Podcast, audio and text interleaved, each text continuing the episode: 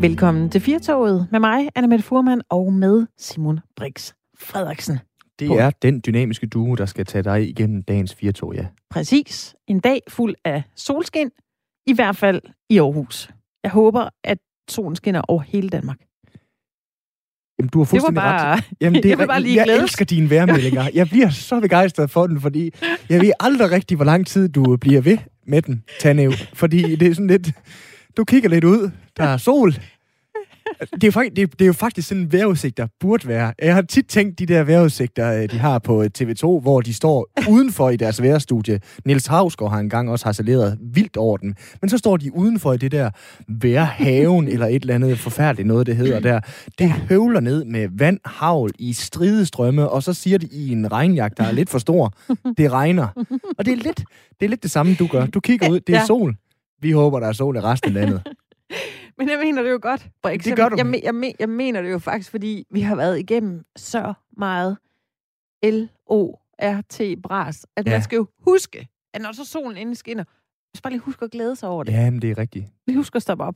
Jeg skulle lige sige, det er de små glæder, men det her, det er jo en kæmpe glæde. Fordi der er rigtig meget, der er lart, for Ja. at sige det på nordjysk. Men, og dog, vi kan jo se frem mod en genåbning. Det kan vi nemlig.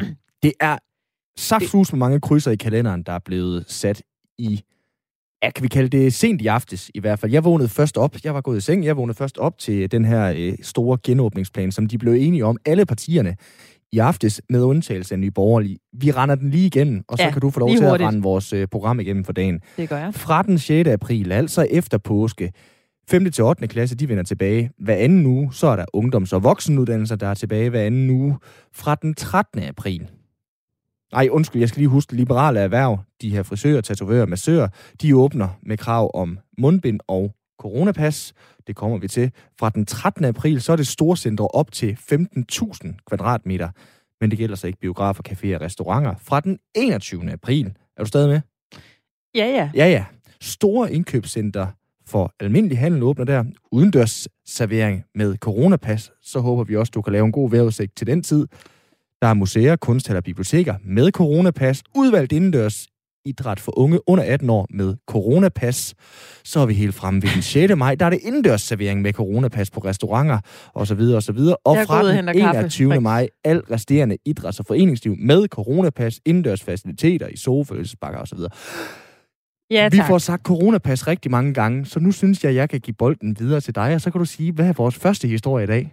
Jeg tænker, det skal være noget afslappende. Ja, det Fordi med den lange smør, nu har jeg lige så glædet mig over, hvor dejligt verden så ud med solskin, og så kører du løs med det her. Ja. Men okay, det er vigtigt Jamen, med det de er her det. datoer. Ja, Jeg havde virkelig håbet på, at du havde grebet den der med coronapas og havde sagt, første historie er... men det er det. Coronapas. Fordi vi er nødt til at, øh, at finde ud af, hvad det er for noget. Der er mange mennesker, der har været på sundhed.dk, den her app, hvor man øh, kører det her coronapas over. Mhm. Så det bliver vi klogere på om lidt.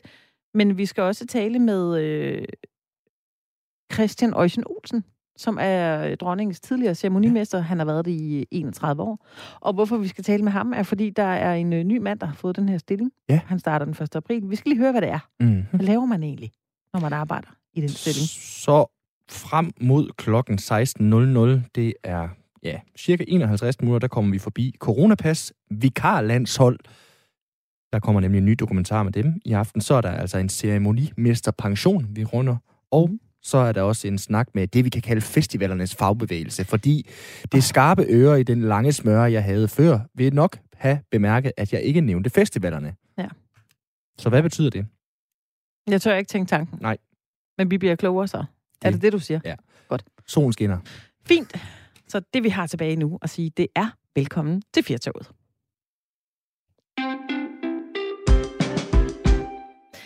Jeg så flere opdateringer på øh, Facebook i dag, som var øh, lidt hånlige, lidt sarkastiske. At mm-hmm. man Mhm. sidder der øh, og vil gerne have en øl på en udendørscafé, og så Ja. kan man ikke få adgang Nej. på sundhed.dk, den her app, fordi den er så overbelagt af mennesker, der Ja. forsøger at komme ind. Så man kan ikke få den der øl, fordi man skal vise jo en negativ Ja, test, som lige ikke er ældre end øh, 72 timer, øh, for at få lov til at sidde der mm. og nyde sin øh, øl. Ja. Man kan heller ikke komme til frisør uden et coronapas. Man kan heller ikke komme i biografen fra 6. maj uden coronapas.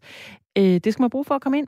Og det skriver øh, statsministeriet jo i, øh, i den genåbningstale, der blev vedtaget i går aftes. Nu rækker du hånd op igen nu, Brix. Hvad vil du nu sige? Det er fordi, at øh, du skal lige læse det, der står på min telefon nu her. Nå, hvad står der? Vi har ekstraordinært mange brugere lige nu. Du er nu i kø til at logge på min sundhed.dk. Hvor mange er der foran dig? Der er 7.883 mennesker. 6 minutter, står der, du skal yeah. vente på at komme ind. Det er rigtigt. Det er da okay. Det er da okay. Men det er stadigvæk bøvlet, ikke også? Når du skal på café, og så købe en øl til mig, og så sige, du er nødt til lige at vente her i syv minutter. Ja. Og det er jo appen øh, Min Sundhed, altså sundhed.dk, bare i øh, appform, der kommer til at fungere som vores coronapas. Øh, og den skal jo så kunne vise, at man er færdig vaccineret tidligere øh, har haft corona eller er øh, testet negativ inden for 72 timer. Lige nu kan vi sige velkommen til dig, Lone Kålund Thiel. Er du med os? Tak. Ja, det er jeg. Det er godt. Tak. Du er kontorchef hos Region Nordjylland, og så er du øh, systemansvarlig for Sundhed.dk og Min Sundhed-appen. Øh, hvordan har din dag været indtil nu? Jamen, det, vi har fart på. Det har vi.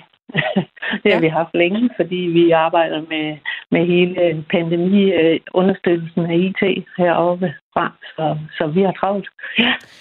Og der er jo nok mange, som øh, i dag forgæves jo har prøvet at, at åbne øh, Min Sundhed-appen, som, øh, som jo skal fungere som, som coronapas de næste par måneder. at den egentlig giver til det, den app? Altså, jeg vil sige sådan, at øh, alle vores systemer, de er, jo, de er jo rimelig hårdt brugt i livstiden, øh, og har været det det sidste år. Vi udbygger dem hele tiden, øh, og vi opskalerer. Men, øh, men det, vi så i morges, det er jo sådan typisk, øh, når vi har øh, når der er spot on i, øh, når vores ministre går ud og siger, at nu, øh, nu er der et eller andet øh, nyt, eller et eller andet, vi kan se på, så ser vi simpelthen et mønster blandt folk. Ligesom når vi åbner vores, øh, når skatteangivelsen den bliver sendt, sendt ud, så får vi simpelthen et boom ind på vores systemer, og det har de svært ved at holde til. Det har de, når lige pludselig hele Danmarks befolkning går på på en gang. Øh, så, øh, så det er det, vi har set i dag. Lone, jeg går ikke ud fra, at du har lyst til, at hverken jeg eller resten af Danmarks befolkning ringer til dig, når nu jeg skal på en øh, café og have en kop kaffe eller en øl. Hvad hulen kan vi gøre, hvis jeg står i syv minutters ventetid? Nej, det ville være lidt træls, hvis jeg skulle stå. Det tror jeg også selv, jeg ville være rigtig træt af, hvis jeg skulle. Det gør jeg så selvfølgelig heldigvis heller ikke hele tiden. Heldigvis så kører vores systemer jo rimelig godt. Mm. Øh, Øh, men vi gør også mange andre tiltag. Ikke? Også, øh, vi er ved at lave en, en ny app til coronapasset, som øh, kører en anden vej ind end via Min Sundhed-appen, sådan så vi ligesom spreder risikoen, ikke? Også, så vi får et mere stabilt driftsmiljø på de her ting her. Øhm, så, så i løbet af ret kort tid, så er der, kommer der en helt ny app til coronapasset, som, kan, som, som afhjælper situationen, og som kan håndtere det pres, der skal til i fremtiden. Og nu, når vi taler pas generelt, så var det jo indtil, at øh, vi indførte ordet coronapas, så er det jo sådan en øh, rødbedefarvet sag. Hvis du skal beskrive for mig, hvad et coronapas er, hvordan vil du så gøre det?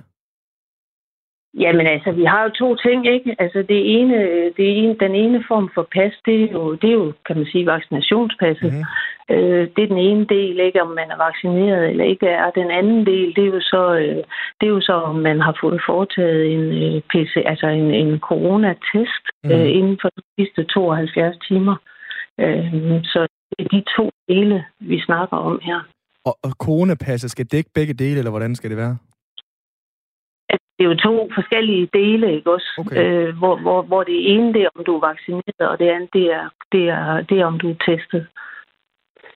Men det er jo mest i forhold til, om man skal kunne læse begge dele på, øh, på min sundheds-app, eller den nye, som Netcompany jo altså lige er blevet offentliggjort til at lave. Af begge informationer, bare sådan rent ud fra et borgermæssigt synspunkt, vil man kunne fremvise med den samme Man vil app. kunne se begge dele i, i appen, ikke også? Men, men, øh, men hvilke krav, der stilles, det mm. kan, at, så tætter jeg ikke på den del af det. Ej. At jeg vil, vil ud til det. Jeg ved ikke, hvilke krav man stiller der.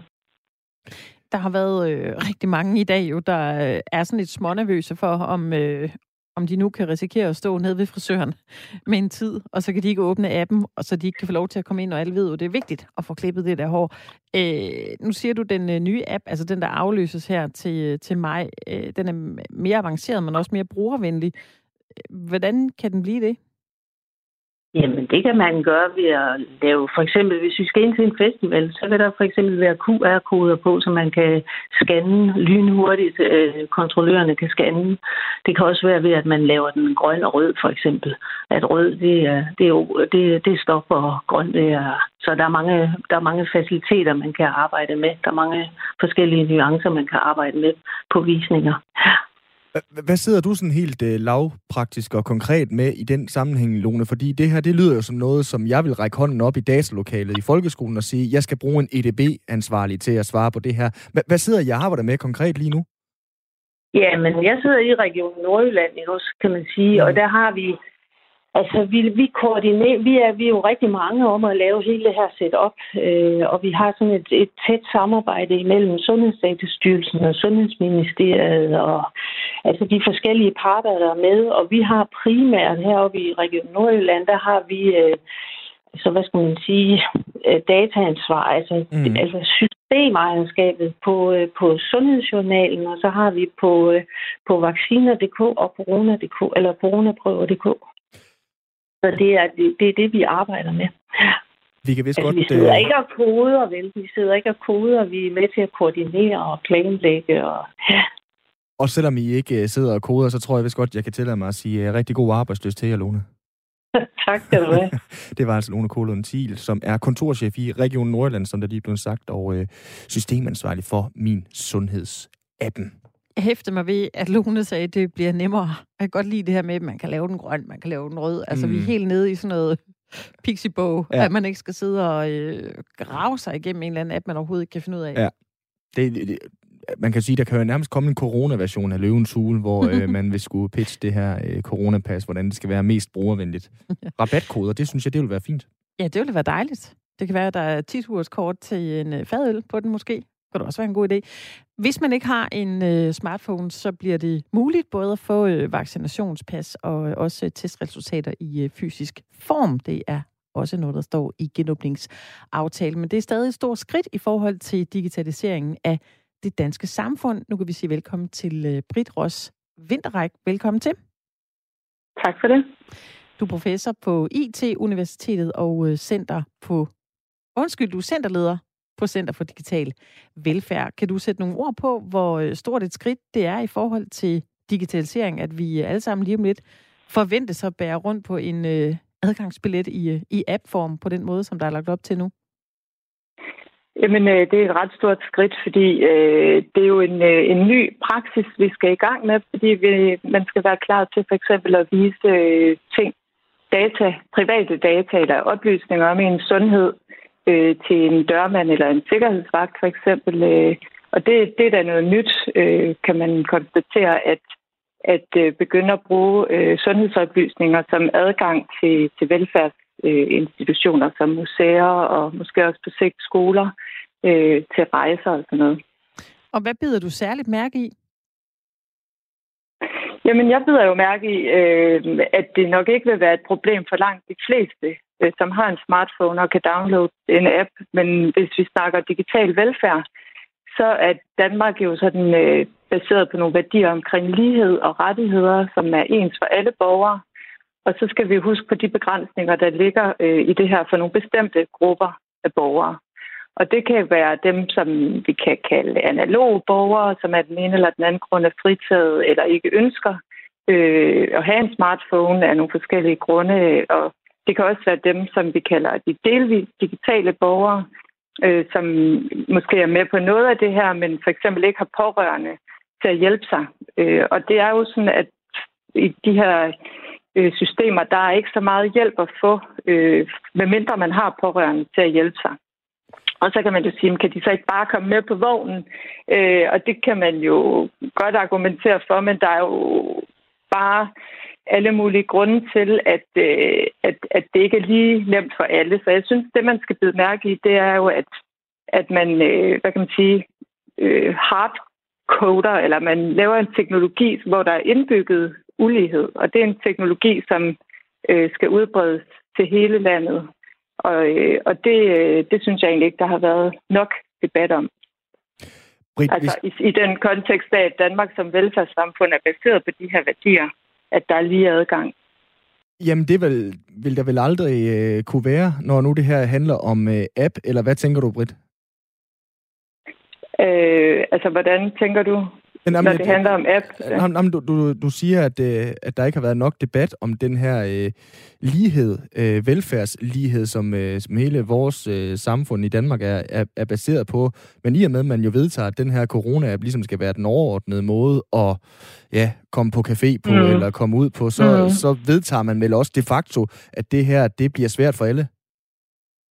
Ja, det er også det, jeg siger. Det ja. synes jeg er problematisk, fordi at øh, partierne blev nødt til at sige ja til appen, før de faktisk blev inviteret øh, og var velkomne rundt om bordet i forhold til at forhandle genåbningsplanen.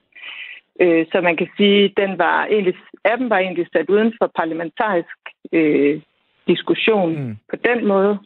Øh, og, og der kan man sige, at det giver et kig ind i nogle ret tætte forbindelser mellem øh, visse dele af erhvervslivet og så regeringen øh, at, at der er nogle ting, der er blevet handlet af, øh, inden at genåbningen mm. bliver, øh, bliver, bliver, bliver planlagt. Øh, og det kan, det kan man jo bare konstatere i hvert fald, at, at det er sådan, det er sket. Ja, det er jo selvfølgelig øh, noget, som du også siger, øh, med beslutningstagernes maskinrum øh, at gøre. H- altså, hvad hulen skulle alternativet også være, tænker jeg? Ja, altså, øh, jeg tror, man skal passe på med at haste ting igennem, øh, fordi det kan give noget backlash her i forhold til borgernes tillid til, mm. til systemet og til, til, til staten. Øh, så det er egentlig det, jeg er lidt optaget af, fordi min vinkel på de her ting, det er jo forholdet mellem de løfter og forventninger, mm. som vi bliver stillet udsigt, og så over for praktiske realiteter i folks hverdag. Øh, sådan, hvordan skal det her egentlig komme til at fungere i praksis? Og, og som jeg sagde før, så er faktum jo bare, at der er en ulighed, der bliver bygget ind i det her design. Mm. Øh, og det er en infrastruktur, som jo afgør, hvordan vi kan bevæge os rundt i landet øh, og uden for landet som borgere. Så, så jeg synes måske... Øh, ja, hvad skulle man ellers have gjort, spørger du? Øh, jamen, jeg synes, der skulle have været fremlagt lidt, lidt flere alternativer, fordi jeg er ret sikker på, at det ikke er den eneste løsning. Mm. Øh, det andet, jeg hæfter mig ved, det er jo, at den skal erstatte en offentlig udviklet app, som hedder Min Sundhed, og der ligger jo folks andre sundhedsoplysninger også på, så det er sådan en eller anden glidende overgang fra en offentlig løsning over til en privat løsning. Mm. Og så går jeg selvfølgelig ud fra, at den private vil være bedre, men hvordan bedre? Altså det vil jeg gerne vide, for eksempel som mm. borger. Øh, og hvem der så egentlig også tjekker de her virksomheder og deres dataanvendelse af borgernes data. Så der kan jeg være lidt bekymret for, at der kommer det ind, som man kalder function creep, altså at der kommer flere og flere formål ind, og derfor også skal lægges flere og flere data ind. Mm. Øhm, så, og så det er den ene ting. Og så den anden ting, det er noget med omkring øh, hele det praktiske setup øh, omkring det her. Øh, ja, man kan måske få det tjekket i lufthavnen, men kan man også få det tjekket på en DSB-station, hvis man skal på lejerskole, eller det kun er erhvervsrejser, der bliver prioriteret osv. Så, så der ligger jo nogle ret hæftige øh, beslutninger øh, egentlig mm. om, om, hvad man kan og ikke kan som borger.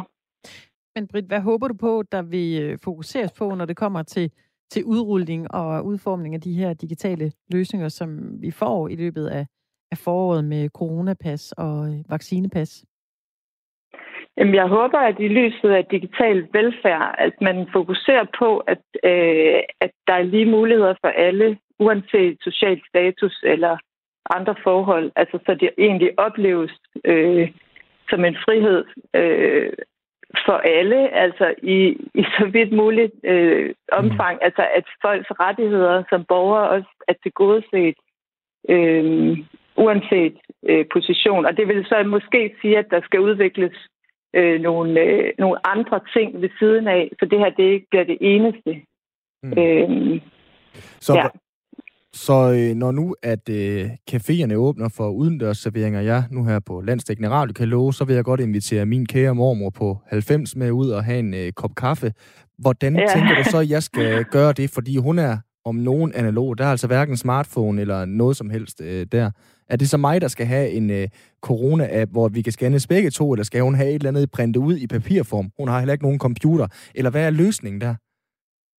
Ja, sådan som det er i dag, så skal hun jo have det på papir, øh, og det vil så tage lidt længere tid øh, at få det svar. øh, mm. end, end, øh, end med, med, med appen.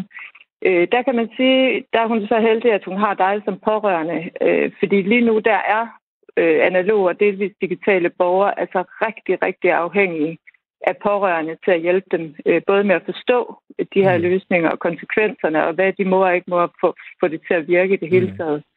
Øh, og det giver, øh, der er hun jo så, kan man sige, mindre bevægelig, end du så er. Mm. Øh, og det, det er ulige. Jamen, øh, kære mormor, det bliver så en åben invitation, og øh, tusind tak til dig også, øh, Britt Ross Vinterhæk, for at være øh, med her. Selv tak. Professor på IT Universitet og centerleder på Center for Digital Velfærd.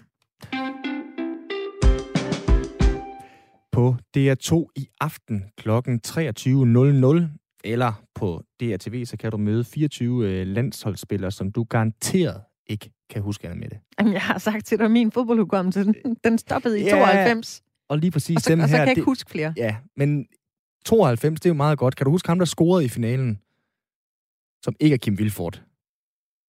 Ja, det var John Fax Jensen. Du har fuldstændig ret. Uh, han var træner for det her hold, vi skal runde nu, nemlig Vikarlandsholdet. Vi er nemlig tilbage i september 2018. Der er fagforeningskonflikt mellem Dansk Boldspilunion på den ene side, og så landsholdsspillerne på den anden side.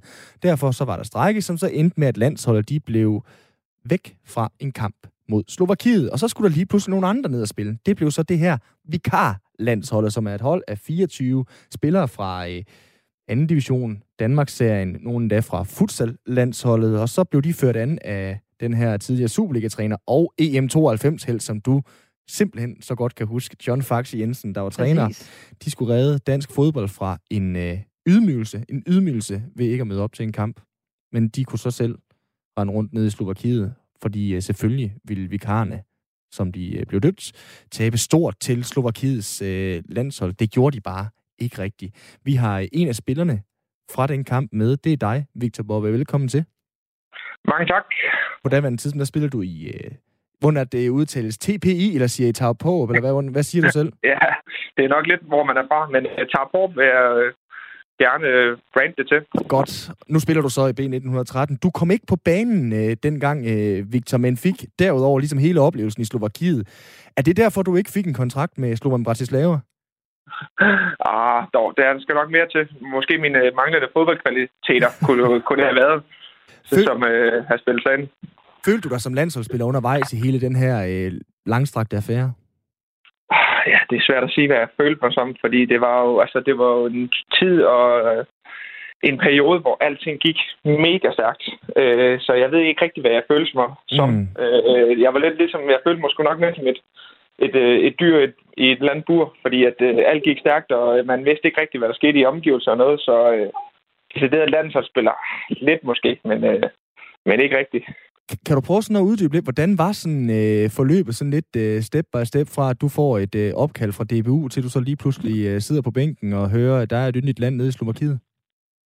Jamen, det var jo en proces, der gik øh, meget stærkt. Vi, øh, ligesom resten af truppen, havde ligesom meldt ind, at fik den her sms ud for DBU, eller mail var det så, med at vi øh, kunne signe os op, hvis vi øh, vil støtte op. Og jeg tror ikke rigtigt, at der var nogen, der havde sådan øh, tænkt mere over det, øh, end at de nok skulle finde ud af det, den her konflikt. Øh, men så øh, er det ikke værre eller bedre, end at øh, jeg så bliver ringet op øh, på arbejdet der af, af en af de andre spillere om, at øh, om jeg skulle med til, til det her. Og så troede jeg et eller andet sted, at han bare tog øh, gas på mig og der sidder vi øh, en dag inden, og så tænker jeg lidt, ja, men det, det er fint, det kan vi godt gøre. Og så er det sådan lidt, det begynder at gå op for mig, da jeg så snakker med nogle andre DBU, at, at vi egentlig skal afsted her. Og så fra det af, der havde jeg cirka et par minutter til at beslutte mig. Øhm, så, øh, så der var egentlig bare ude af døren, og så var der ikke så mange tanker om det. Og så var det jo bare afsted dernede. Og øh, lige en hurtig træning, og så var vi en anden noget, et sted nået til at skulle spille den her kamp. Altså, jeg vil jo stille op på stedet, selvom jeg er en uh, relativt afdanket Jyllandsspiller og uforløst ja. uh, elitetalent, uh, Victor. Men hvor, hvorfor vil du stille op til Klø, som jo et eller andet sted var det, I havde udsigt dernede til? Ja, jeg tror ikke rigtig, vi nåede sådan at tænke, hvorfor man lige stiller op. Fordi man skal forestille sig, at man har skrevet under på det her brev, eller hvad havde meldt sig til, ligesom vi sidder og tænker, tusind andre mennesker havde gjort øh, 14 dage før. Og der havde man ikke rigtig tænkt mere over det. Jeg havde tænkt, at de havde fundet ud af noget. Og så får du egentlig bare opkaldt og så har du egentlig bare et par minutter, og jeg tænker hverken over, hvem vi skal spille mod, eller hvordan er ledes. Jeg siger bare ja. Så skal jeg bare hjem og finde det her pas, jeg så aldrig rigtig øh, finder det. Så, øh, så, så, så jeg når ikke at tænke noget som helst, eller tænker, at vi får klø eller noget som helst. Jeg tænker bare, at det er bare øh, afsted på toget, det her. Altså, nu siger du godt nok, at du ikke nåede at tænke så meget, så det kan være øh, pusløjer, jeg vil stille det næste spørgsmål. Så fordi, altså sådan nogle ting som øh, landsholdsstrømmen, som alle unge fodboldspillere et eller andet sted har haft, eller øh, fæderlandspligt, hvor, hvor meget fyldes sådan noget? Øh, jamen, jeg tror mere, det var lige, da man kom afsted, man begyndte at tænke over, for, hvad det egentlig var, man havde sagt ja til. Og man kan sige, man har jo som fodboldspiller, og stadig nuværende fodboldspiller også, så havde jeg jo altid tænkt over, at det ville være fantastisk at repræsentere landsholdet. At det lige var på den her måde, det skulle gøres, eller skete, det havde jeg nok ikke lige regnet med. Mm. Øhm, og øh, ja, det havde jeg selvfølgelig håbet på, hvis det, jeg skulle repræsentere landsholdet, så var det på den rigtige måde. Så øh, men man kan sige, at, at at få den her oplevelse, det, det havde, øh, når jeg ser tilbage på det, så vil jeg da ikke have været for uden, fordi det var, det var da fantastisk. Men øh, hvis det havde været helt rigtigt, så var det jo godt, der skulle have været afsted.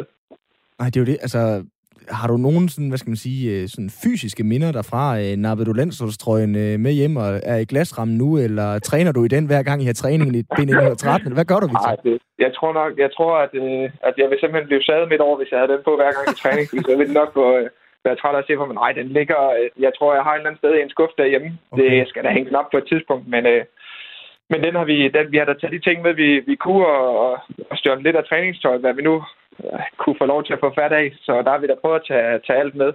Men jeg har da tænkt siden over, hvorfor fanden jeg ikke bare gik ind til nogle af Slovakiets stjernespillere der og spurgte om deres trøje, fordi de var da nok ligeglade. Jeg har da aldrig haft bedre mulighed for at få fat i nogle af deres trøjer. Men uh, det alt gik altså mega stærkt. Uh, og det var bare et spørgsmål om at skulle nå at nyde mm. det. Og så sidder man hele tiden og tænker, hvad sker der, når man kommer på den anden side?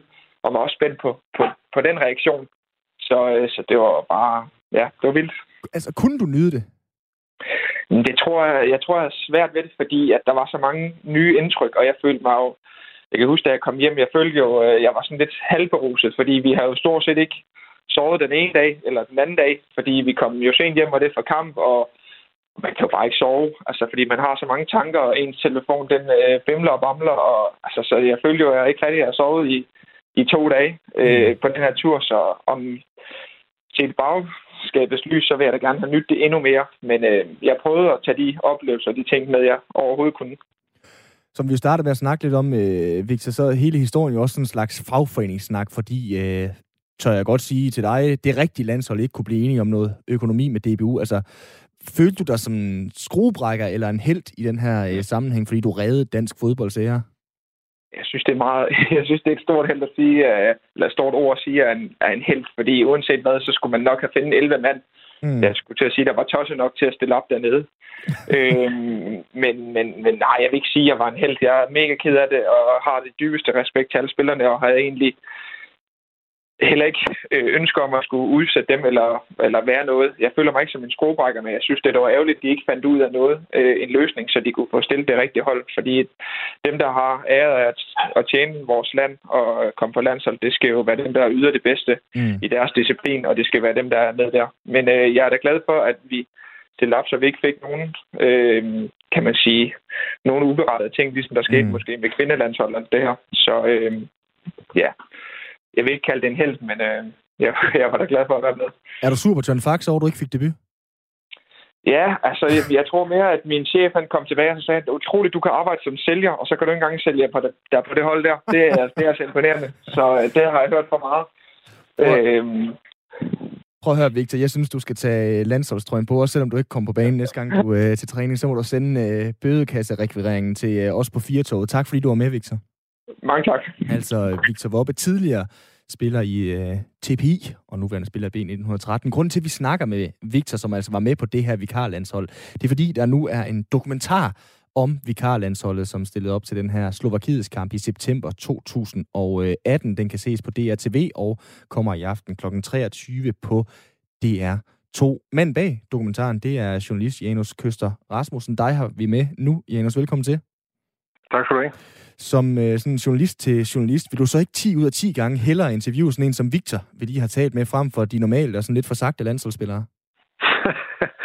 jo, altså, der, der har du fat i noget der. Øh, det var jo en øh, fantastisk øh, oplevelse at, øh, at snakke med de her gutter her, øh, fordi øh, ikke mindst Victor er jo øh, en ærlig fyr, øh, som øh, ikke jo har noget rigtigt i klemme i forhold til alle de der store interesser, som de, hvad skal vi kalde dem, de rigtige landsholdsspillere mm. har, ikke? Altså med, med klubber og penge og sponsorer og øh, min agent og alt muligt, ikke? Så, så han kunne jo tale noget mere frit for leveren om, hvordan det var at være på landsholdet. Og det var egentlig også det, der lidt var, kan man sige, øh, ideen med det, ikke? det var, at vi tænkte, jamen, altså, eller en af idéerne, det var, at, man, at det er jo skidesvært, og øh, nu kan man se ham der, den unge fyr fra Sønderjyske, Alexander Bar, tror jeg, han hedder, mm. der scorede i en, i en landskamp for nylig. Ikke? Det kunne være enormt fedt jo at snakke med sådan en som ham, og hvordan fanden var det for dig at, at komme ind og få din debut, og så ovenikøbet score et mål. Ikke? Øh, men, men, men du ved, de siger jo ikke så meget, og øh, de er jo opdraget til også at passe enormt meget på pressen, og sådan, mm. at pressen kan være farlig og alt sådan noget. Øhm, så, øh, så det kan man jo ikke rigtigt, men så tænker man, det, det, man kan jo faktisk godt få beskrevet den samme oplevelse her, selvom de ikke kendte de her mennesker.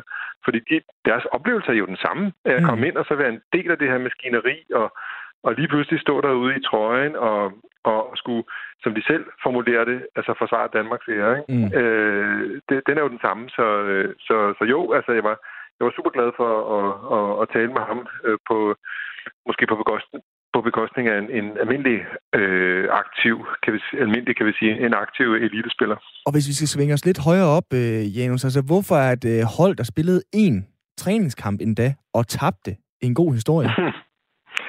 Ja, altså, jeg vil næsten sige, at øh, jeg skulle være en dårlig journalist, hvis jeg øh, ikke kunne øh, se den øh, historie, fordi øh, altså, man plejer jo at sige, i enhver god historie, der skal helten være en underdog.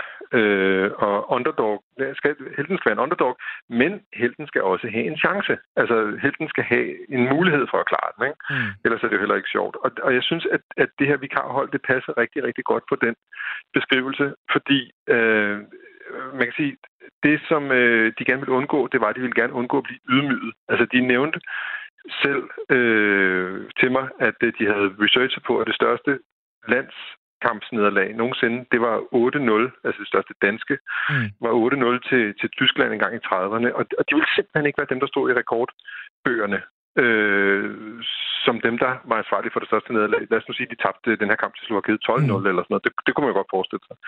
Øh, Øh, og det ville de simpelthen ikke, og det var det, de kæmpede for at undgå at, at blive til grin.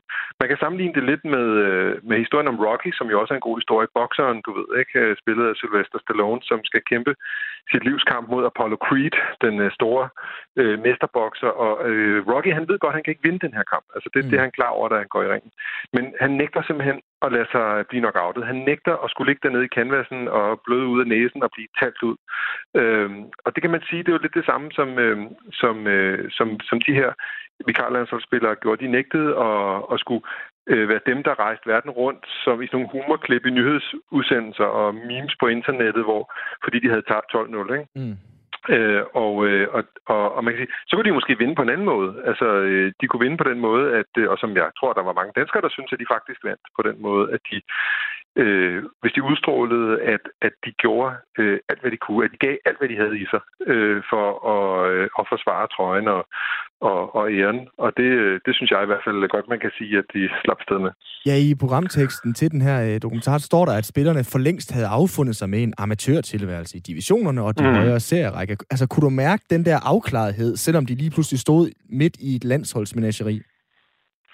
Ja, øh, det synes jeg godt, jeg kunne. Altså, men, men det sjove var jo, eller det spændende, synes jeg var, øh, altså det, det, arbejdet med det her fik mig til at tænke på sådan noget som nationalfølelse. Altså, hvad er det for noget? Det er jo noget sjovt noget, ikke? Altså, det der med, at vi jo øh, er, øh, vi bor i det her land, hvor øh, alting sådan jo heldigvis kører sådan øh, rimelig godt, ikke? Og vi er en del af øh, EU og internationalt og Facebook og Twitter og øh, og det hele er i gang med at smelte sammen, ikke? Og, og samtidig med, med det, så, så, så er vi meget polariseret politisk, og har måske svært ved at finde noget sådan fælles øh, nationalt øh, projekt sammen på en eller anden måde. Ikke? Øh, men og selvom de her spillere godt vidste, at de, de vidste jo godt, at de ikke var Christian Eriksen, mm. eller Kasper Schmeichel, eller, eller, eller Thomas Delaney. Ikke? Det vidste de udmærket godt. De vidste jo godt, at de ikke var de bedste spillere i Danmark.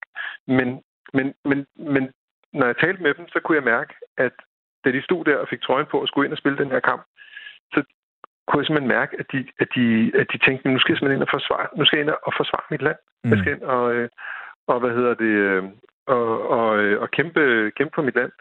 Øhm, og øh, og det, det, var, det, var, det var sgu ret vildt at opleve, altså, at, det, at det ligesom, selvom de godt vidste, at de ikke var de bedste, så, så, så, så, så skulle de bare ind og, øh, og, og, og gøre alt, hvad de kunne. Og det er jo symboliseret i en, i en historie, som John Faxe han fortæller i, øh, i dokumentaren med, der, der er en fyr, som øh, en af spillerne på holdet, som øh, i pausen øh, simpelthen altså, kaster op af anstrengelse i lårfede stråler. Altså han siger, det var ikke bare lidt, der kom op, det var meget, der kom op. Ikke? Øh, og det var mange gange, han kaster op ud over gulvet inde i, i omklædningsrummet, så det simpelthen sjasker ned på gulvet. Ikke? Og, øh, og Faxe han siger, okay, kammerat, du skal ud, øh, og dig derovre, du skal ind i stedet for ham, der lige har kastet op. Men da de så er på vej ind til anden halvleg, så kommer ham, der har kastet op løbende, og så siger han, bror, du skifter mig ikke ud. Altså, du skifter mig simpelthen ikke ud af den her kamp her. Fordi oh. jeg vil ind og gøre det her færdigt. Øh, og faktisk, han sagde bare, at han havde aldrig, altså i sine mange år som professionel på landsholdet og Brøndby og Arsenal, eller hvor han ellers spillet, han har aldrig oplevet ja, 102,3. Ja, det, så, så, det synes jeg, så det, så det synes jeg ligesom ja, siger noget Jeg tror lige, der er om, lidt øh, kur på øh, linjen måske. Nu har vi... Øh, ja. Kan vi høre dig, Janus, stadigvæk? Ja, ja, det, ja, ja, den er, ja, jeg er med i hvert fald. Men, men det jeg bare vil sige, det var, at jeg synes, det siger lidt om, om det der, som, som den der sådan... Øh, den der national følelse for op i folk. Altså, at ja. øh, det, det, det får noget ekstraordinært, ekstraordinært op i folk selv i sådan meget splittet tid, kan man sige. Og jeg sidder og bliver helt øh, rørt her. Det er med, med øh, det går lige ind. Sådan en øh, bræk-historie der i øh, landsholdstrøjen. Vi kan lige sige, øh, Janus, øh, nu står vi her tirsdag den 23. om to dage, der indleder landsholdet kvalifikationen til VM mod Israel, og der er altså ikke nogen fra vikarlandsholdet med. Tusind tak, fordi du var med her, Janus Køster og Rasmussen. Jamen selv tak. Altså journalist og øh, mand bag den her dokumentar om vikarlandsholdet. Blev du lige lidt rørt, Brix? Ja, det gjorde var, jeg faktisk. Var der lige en lille bitte klump oh, i halsen på dig? Ja, jeg gad godt, det var mig. Jeg havde også kastet op. det havde du helt sikkert. Ja. Hendes Majestæt Dronning har med virkning fra 1. april i år udnævnt kongehusets ceremonimester, kammerherre Kim Christensen, som ny hofmarskal. Og øh, det vil jeg bare sige, Simon, det er altså en stilling, som jeg finder noget fascinerende, mm. faktisk. Kim Christensen er ikke tiltrådt endnu, og øh, til at fortælle, til at fortælle mere undskyld om uh, den stilling og et arbejdsliv i kongehuset, kan vi nu sige velkommen til ham, som var dronning Margrethe den anden ceremonimester i hele 31 år. Velkommen til dig, Christian Øjsen Olsen. Tak skal du have. Det var nu kun 22 år. Nå, så har jeg da fået noget i den helt gale hals. Ja. Det beklager jeg. Ja, det 22 år. Men øh, i hvert fald tillykke med dine 80 år i går. Skal ja, vi lige starte med at sige. Fik du fejret dagen godt? Ja, det kan du tro, jeg gjorde. Men der var jo nogle restriktioner, som vi alle sammen lever under, nemlig coronarestriktionerne. Så det var begrænset, hvem der kunne være med. ja. Så det blev familien den nærmeste. Okay. Øh, jeg synes lige, du skal prøve at gøre os øh, lidt klogere til at, at starte med her. Fordi, hvad er forskellen på en, en hofmarskal og en ceremonimester? Jeg tror lige, vi skal gøre os klart, at dronningen har et kabinet, som skal støtte dronningens funktion som landets statsoverhoved. Og der har hun tre, i hvert fald tre øh, væsentlige personer. Det er nemlig en hofmarskal, og det er en kabinetssekretær og en ceremonimester. Og øh, hofmarskalen, det er hoffets øverste chef og administrator. Og det vil sige, at det er den herre, som skal blandt andet sørge for, at de midler, der bliver stillet til rådighed for kongehuset, som vi øh, kalder overpenge på det rigtige sprog, men de fleste forstår det nok som apanage. Hvorledes at de bliver anvendt selvfølgelig alt sammen i overensstemmelse med dronningen. Men det er det væsentligste øh, funktion, fordi han er også chef for alle menneskerne i hoffet. Og det er ret stort, øh, skal vi sige. Det er jo således, at der er omkring en cirka 70 procent af at panagen går til personale udgifter. Mm. Derudover er han også pressens chef, det vil sige, han er chef for kongehusets presseafdeling, som har ganske vist en informationschef, men det er han også øh, hans ansvar, nemlig hele forbindelsen fra pressen og ind til kongehuset. Og øh, det er altså de funktioner, som jo er, det vil sige, at der er en virkeligheden både det ene og det andet. Han er også personalchef, kan man sige. Det vil sige, det er han ikke. Der er også en personalchef. Men retningslinjer, de overordnede retningslinjer for, hvorledes man skal for eksempel øh, have det i konghuset, det er meget vigtigt. Også i tider, hvor man blandt andet skal spare og sådan noget, mm. så er det utrolig vigtigt, at man øh, kan lave nogle ordentlige retningslinjer, således at folk, som eventuelt skal afskedes eller andre, at de kan forstå, hvad der sker. En ceremonimester derimod, han er den, som har ansvar for alt, hvad der hedder tilrettelæggelse af statsbesøg i indland og i udland, samt alle de mange arrangementer, der foregår i kongehuset. Og dem kan der være rigtig mange af.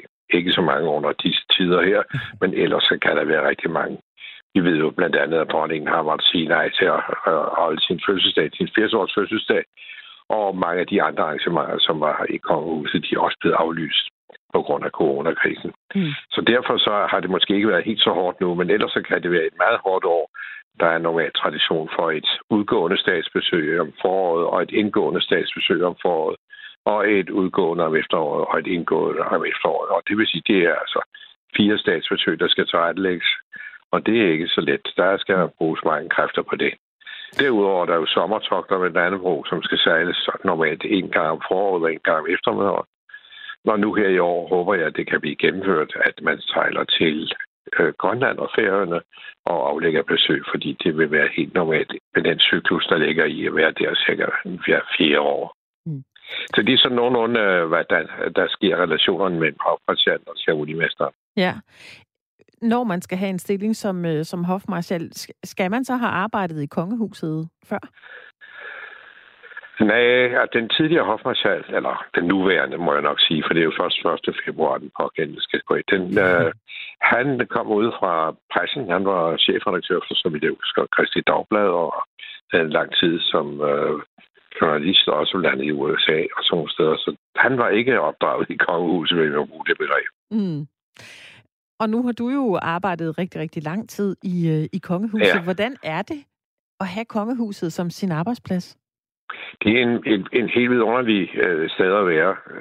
Der er sådan nogle dygtige medarbejdere, øh, og der er sådan en god stemning over det hele, og det, sker, det er jo, går lige jo fra den øverste chefdronning og så nedad, at alle de arbejder for en og samme sag, nemlig for, at det skal blive så effektivt og godt som muligt. Og det er en virkelig god arbejdsplads. Det vil jeg sige. Jeg har nyt de 22 år, jeg var der. Hvad har det givet dig som, øh, som menneske at have øh, det her arbejde i så mange år?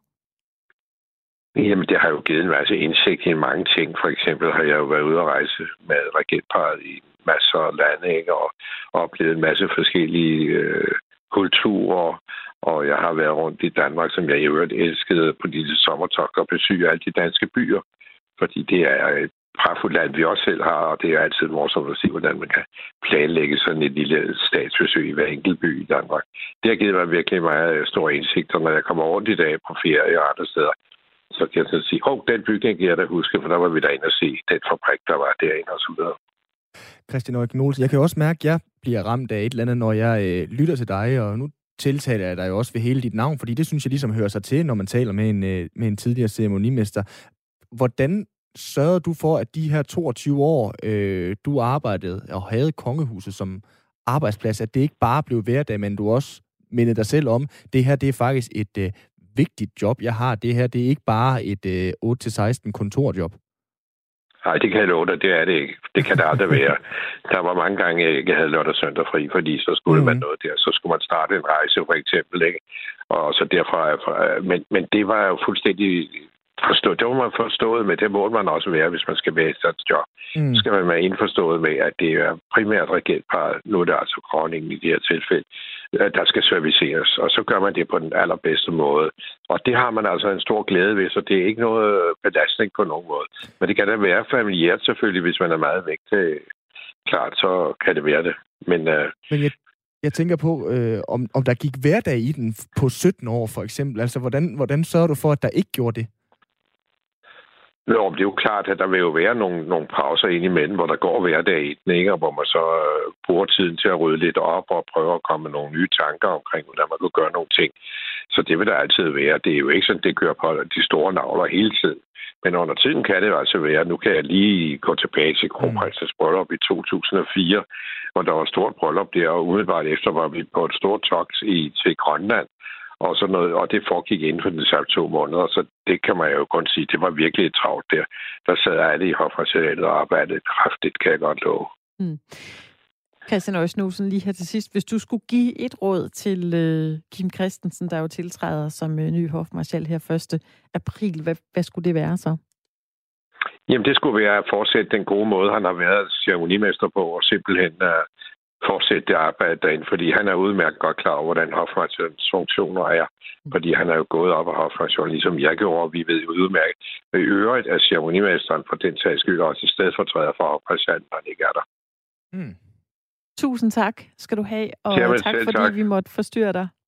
Det går ikke spor. I skal Ej. være velkomne. Tak. Farvel, farvel. Farvel. Det var Christian Øjsen Olsen, der er tidligere ceremonimester for hendes majestæt, dronning Margrethe den anden, gennem 22 år. Jeg fik sagt det forkert. Ja. Brix, 31 år. Det var ikke fedt lige at øh, få den i den gale hal til at starte med. Give or take ni år. Altså, tror du ikke det?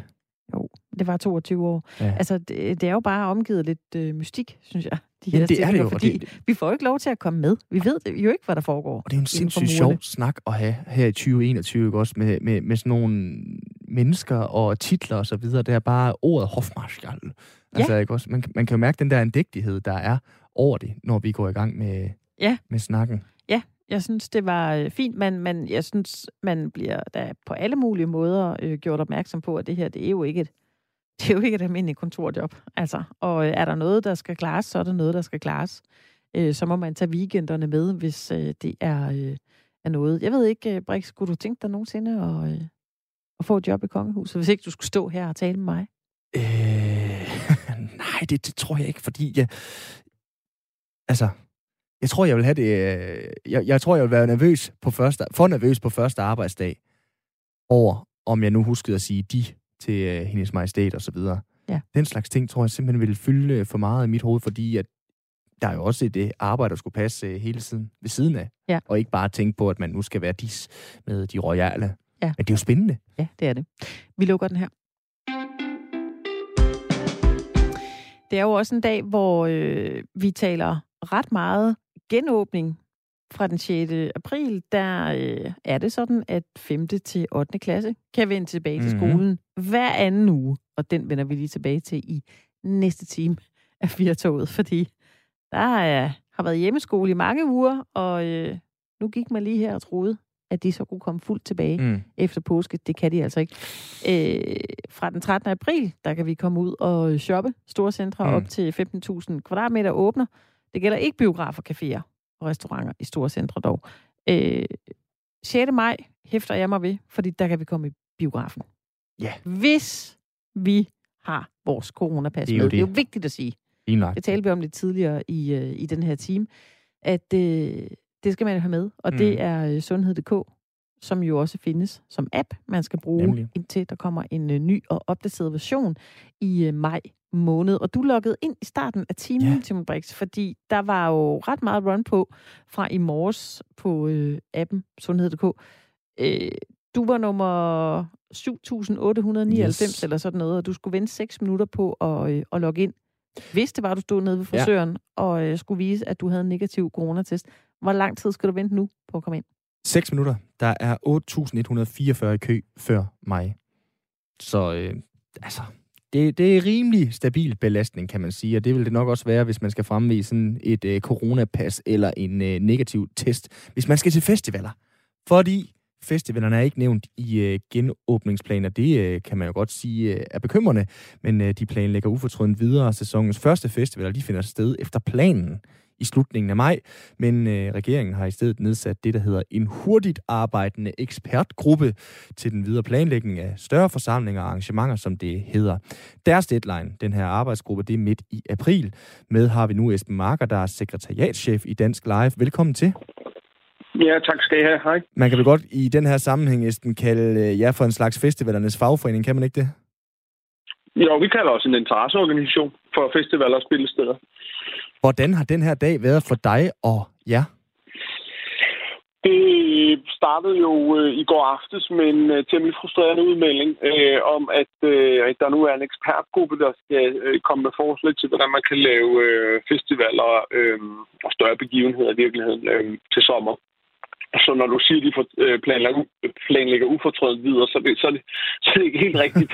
de, de er meget forbitret Ja. og meget frustreret, fordi de, øh, festivalerne er i en låst situation nu, hvor de, øh, de planlægger med at lave en festival. Der er ikke nogen restriktioner for de kommende festivaler. Der står i en politisk aftale, at de må forventes øh, ikke at kunne gennemføres uden restriktioner, men ingen kan fortælle øh, øh, arrangørerne, hvad restriktionerne så er. Mm. Øhm, øh, I sidste uge øh, landede der en aftale om kompensation, øh, som øh, blev øh, fuldt op af en opfordring til at planlægge forsigtigt videre. Det gør man så. Men, men, men altså, det er jo, øh, det er jo øh, nærmest hat og driller, og sidde i en situation, hvor man ved, der kommer nogle restriktioner, man ved bare ikke, hvad det er for nogen, mm, og man har ikke noget alternativ til at planlægge videre. Det festivalerne har brug for, det er jo at få at vide, hvad der er for nogle restriktioner, og så mm. kunne, kunne, kunne komme i gang med at skalere deres begivenhed, hvis det er det, der skal til. Ja, fordi det leder mig så videre til næste spørgsmål. Sådan efter i dag og i nat, kan man sige, altså føler I jer så enten købt eller solgt hos festivalerne? Vi føler os købt og som brik i et politisk spil, hvor politikerne ikke har mod til at, at melde ud, hvad der skal øh, til øh, for at lave festivaler, eller måske ikke har mod til at melde ud, at der ikke kommer festivaler. Nu bliver det lagt ud til en ekspertgruppe. Det er prisværdigt. Det er bare alt for sent. Mm altså, hvad, hvad havde I regnet med, øh, kan man sige, uden det skal lyde som øh, sådan øh, sarkastisk, øh, provokerende bemærkning, men altså, I er jo et kæmpe, kæmpe stort apparat, og jeg kan jo sige på egne og rigtig mange andres vegne, jeg glæder mig jo til at kunne komme til festival igen, men vi må jo også konstatere, at det er rigtig mange mennesker, som skal samles på et sted, så et eller andet sted, hvad havde, hvad havde I hos Dansk Live regnet med? Jamen, vi havde da forventet, at der ville komme nogle udmeldinger. Øhm, altså, øh, man kan sige, det er jo en politisk beslutning, hvad der skal være åbent, og hvad der skal være lukket, og hvad der skal gennemføres og ikke gennemføres. Og hvis man fra politisk side gerne vil have festivaler gennemført, så kan det jo sagtens lade sig gøre. Så skal vi have spillet op på coronapas, og vi skal have gang i, øh, i at arbejde med, med, med de restriktioner, der skal til, og finde ud af, hvordan man tester løbende undervejs på en festival. Men, men det er der jo ikke, det er der til synligheden ikke politisk vilje til, eller, eller også har der været noget andet, der er blevet prioriteret højere for børnene tilbage i skole, for åbnet frisører og så videre, og det kan jeg godt forstå. Så når du spørger, hvad vi havde regnet med, så havde vi jo regnet med, at man havde forholdt sig til, at mm. festivalsæsonen starter om uh, 58 dage, og at, uh, at uh, man... Uh, man har brug for en udmelding om, hvad der kan lade sig gøre og ikke kan lade sig gøre. Mm. Som det ser ud nu, kommer der en melding i april for de første og de største festivaler, blandt andet Roskilde Festival. Er det tidsnok i forhold til at kunne øh, holde en festival? Slutningen af juni? Jamen det, der står, det, der står i aftalen, det er, at der er en ekspertgruppe, der skal komme med forslag til, hvordan større begivenheder kan gennemføres. Så det skal de så komme med midt i april, midt i april. Og, og det vi jo mangler afklaring på, det er, betyder det så, at der umiddelbart derefter bliver taget en politisk beslutning, eller betyder det, at man så skal igennem et langt forhandlingsforløb på partilederniveau igen, før der mm. kan træffes, træffes en beslutning? Altså, uret tigger, og, og den er allerede øh, langt, langt over, øh, over øh, øh dato for, hvornår det reelt er, er øh, har været nødvendigt med en udmelding. Så, så øh, man kan sige, kommer der et klart svar midt i april, så kan man selvfølgelig godt lave festivaler i slutningen af maj, men, øh, men det, det, er, det er lige op over. Ja, fordi et eller andet sted, hvilket apparat skal i gang, og hvor lang tid skal der knokles blandt rigtig, rigtig, rigtig mange frivillige for at få en større festival op at stå på kort tid? Jamen, det varierer jo fra festival til festival. Overraskende nok er nogle af de store øh, ret kort tid om at bygge op med, eller en af øh, Roskilde er ret kort tid om at bygge op. De bruger tre uger, men en festival som Jelling, der er en af de første i, i slutningen af maj, de bruger øh, 5-6 uger på at, at bygge deres plads op. Og, så, så det er jo, og, og man kan sige, at det er ikke lige meget. Man kunne da bare bygge en festivalplads op, og så finde ud af, at man kan gennemføre. Men det er jo, det er jo også frivillige mennesker, der skal i gang det her.